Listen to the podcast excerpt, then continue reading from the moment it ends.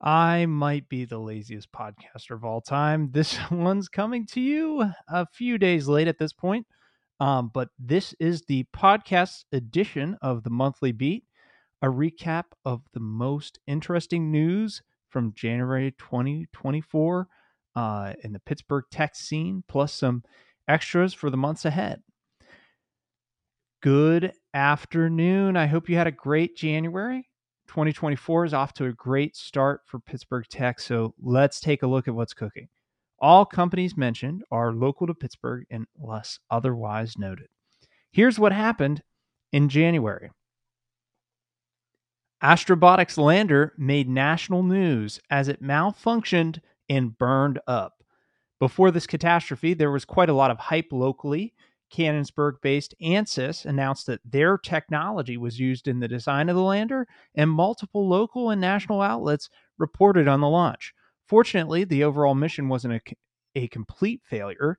The rocket also carried a payload of people's ashes that were to be jettisoned into space, and now the lander's ashes join them. RIP. ANSYS was acquired by Silicon Valley company Synopsys. This seems to have been a controversial move internally as ANSYS recently posted slower revenue growth. I wonder what they're thinking now after the lander situation. Hopefully, their new partnership with NVIDIA for, st- for simulating autonomous vehicles will be more fruitful. Speaking of uh, autonomous vehicles, Aurora laid off 3% of their workforce. This came shortly after their announcement that, in partnership with trucking company Continental, they have finalized the hardware design and architecture for the mass produced version of the Aurora Driver, the company's flagship self driving system.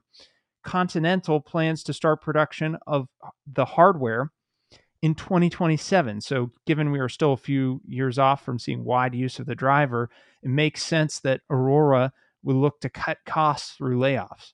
Side note if you were affected by these layoffs, I want to hear your perspective. Please reach out to me on LinkedIn. Um, next up, several Pittsburgh tech companies presented at the Consumer Electronics Show, including Velo AI, which completely sold out of its first batch of the Copilot. In case you missed it, the Copilot is a safety device consisting of a smart sensor, camera, and light combo that cyclists can attach to their bikes for audio alerts and reactive taillight patterns based on the user's surroundings. Because of this early success, the company is now considering raising up to 3 million this year to uh, to expand their workforce and thus their ability to pr- produce more of this nifty product. CMU announced that it experienced a security breach last August that leaked the personal information of 7,300 people. The week this was announced was Data Privacy Week, ironically. The university is offering free credit monitoring to victims, at least.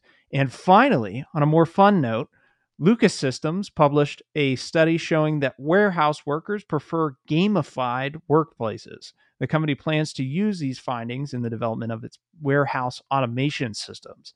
In my opinion, all work sh- uh, sorry, all workplaces should be gamified everyday tasks would be so much more enjoyable if I got some sort of in game currency for doing them. Or is that just what my salary is?